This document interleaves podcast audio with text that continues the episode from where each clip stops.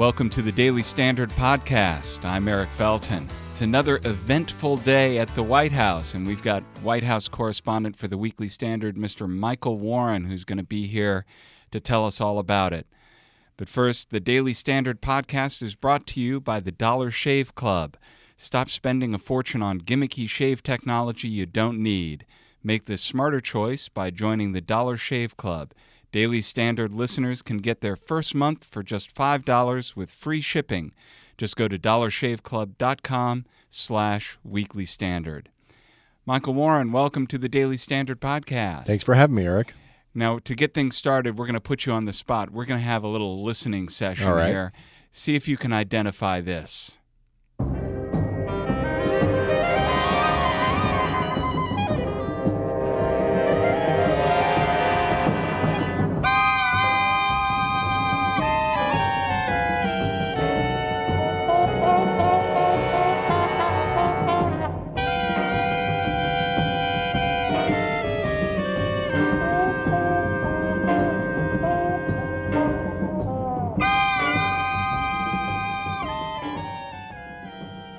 Michael Warren, name that tune. Is that is that the Mooch by Duke Ellington? I don't know why you would play that song, Eric. Is the that- that- Mooch by, you know, a, a, a less sophisticated podcast might try to illustrate with music Scaramucci with uh, maybe a little Bohemian Rhapsody from Queen. Not that there's anything wrong with that. we, we we elevate the. but uh, we, we, we elevate the conversation by by turning to Duke Ellington There you go. whenever possible.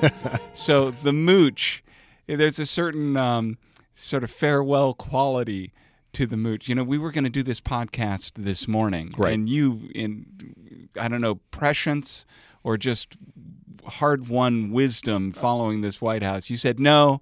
Let's see what happens throughout the day before we record the podcast. And what is it that happened today? yeah, I wish I could say that I had some kind of uh, uh, premonition about this, but I've just been covering the White House for six months, so I had a feeling. I just kind of knew that Scaramucci, Anthony Scaramucci, the communications director, is gone uh, very quickly, very swiftly. Just so happens to be the same day that the new White House chief of staff, John Kelly, the Marine general, the former, uh, until last week, uh, uh, uh, DHS secretary, uh, started his job at the White House. of Homeland Security. That's right. That's right. Uh, and uh, and and apparently his first major act, his first decision was to fire Anthony Scaramucci. What ten days after he was named to the position? It's kind of amazing. and not only fired, but by all accounts, um, called Scaramucci into his office and brought the hammer down himself. Yeah, that's uh, that's what has been reported. Now, the official word from the White House is that this is a resignation, and that Anthony Scaramucci thought that it would be be best for the new chief of staff to start with a clean slate, uh, which was interestingly He wants to spend more time with his family. well, let's not go down that page six route. Uh, but yeah, I mean it. It, it was. Uh, um, it, it was eerily similar to the statement that came out when, uh, what, 10 days ago, it was announced that Sean Spicer was going to resign after the naming of Anthony Scaramucci as communications director. Um, uh, so it has this uh, very strange uh, quality of um, of sort of coming back around to where it all began uh, in the very very short Scaramucci era. But I think I think what it shows, Eric, is is that uh, is that John Kelly took this job as chief of staff, kind of surprising a lot of people, uh, uh, and um, basically on his own terms. Right, this was a job that he was uh, reportedly offered back in May, and reportedly or clearly declined to take it back in May and is now taking it again two months later. Why is that? I think we can um, safely assume that uh, he took the job uh, on some conditions, and one of those conditions may very well have been uh, I'm going to do it, but not with Anthony Scaramucci uh, on board. Now Scaramucci is the White House is saying is not even you know being sort of uh, given a soft landing somewhere else at some uh, other place in the White House or the administration. He's just Export gone. Import Bank. Yeah, he's uh, he's not going back to the Exim Bank. Uh, apparently, the people said at the White House that uh, they could see he was being escorted out uh, today uh, in uh, in sort of full humiliation mode. Scaramucci was off the grounds by uh, by Secret Service.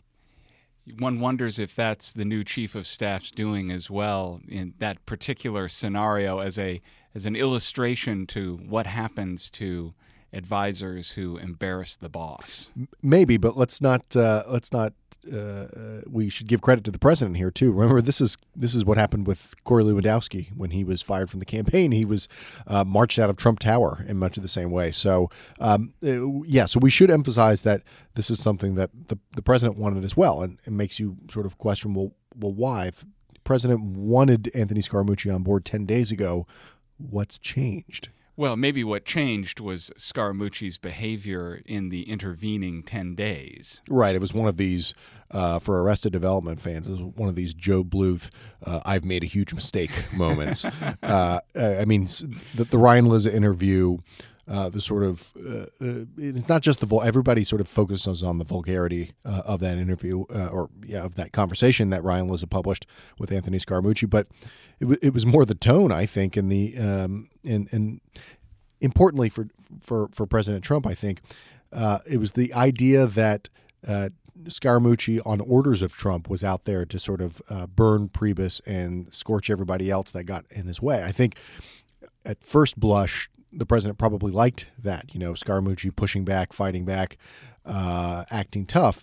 But once the coverage started to sort of overwhelm what the what the really the point of this was, which was that Trump is in charge, um, once it be, kind of became the Anthony Scaramucci show, I think that probably became a little too much for the president uh, to handle, and it certainly didn't help that there was a total culture, there was going to be a total culture clash between Scaramucci and Marine General John Kelly. Now, there is reporting that Scaramucci thought it was going to blow over, that the news cycle has become so hyperkinetic that um, a huge embarrassment, humiliation for the president on one day, the next day, ah, that's old news. I think with uh, former White House Chief of Staff Reince Priebus, that might have been the case. So I think this is a, a, a an example of how John Kelly is changing things in the White House. This is um, this is in contrast to Priebus, who in many ways was a weak chief of staff, and that's that's not a comment on his character. It's simply a comment on the fact that he really didn't sort of command the respect of not only the other people he worked with in the and worked for him ostensibly in the White House, but of the president himself. Kelly Right, a- doesn't have a that chief, problem. A chief of staff only has as much power as the president That's gives right. him to operate. That's with. right. Now, what's your sense? Uh, this is you know day one of the John Kelly chief of staff position. He's got the president behind him 100%. He's able to block out and make it clear that people aren't going to the president um, without his permission. He's the gatekeeper. But that only lasts as long as the president exercises some discipline over himself on who he lets go around his own chief of staff. What concerns are there for the president's discipline? uh, the same as they always are, Eric. I mean, this is a 70 year old man who is doesn't uh, show any signs of sort of changing who he is, and who he is is somebody who's impulsive. He he sort of gives into uh, emotions, or, or sort of what. Uh, angers him, enrages him, uh, excites him uh, at, at any given moment. And it was interesting in the White House press briefing uh, this afternoon. Uh, Sarah Huckabee Sanders, the press secretary, said that all of the staff is reporting to John Kelly. That that is and, and that is a significant change from. Um, Jared Kushner? well, that's a good question, right? She, she was pressed on this. Is Jared Kushner? Is Ivanka Trump? Uh, do do all of these Steve Bannon? Do all these people who've sort of been around uh, either through family relations or th- in the campaign? Do they also answer to John Kelly? And her answer was yes. Uh, I think that may be operationally true at this current moment. But what we found with this White House is that that can change very quickly.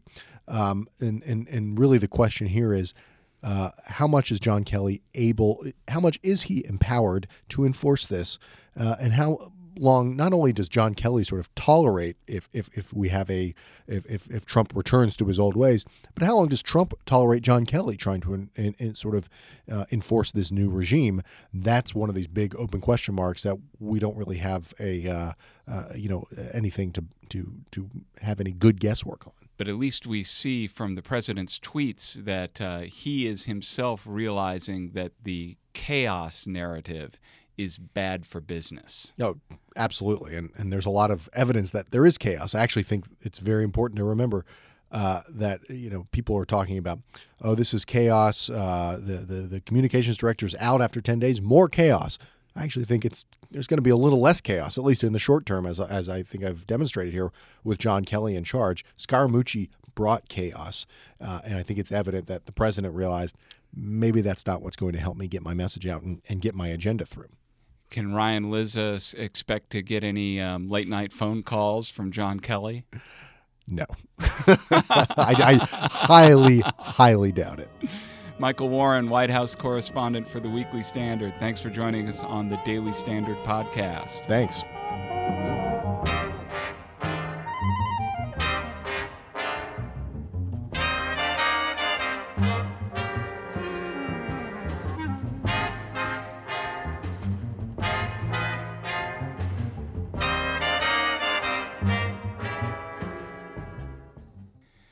Support for the Daily Standard podcast comes from the Dollar Shave Club, the smarter choice.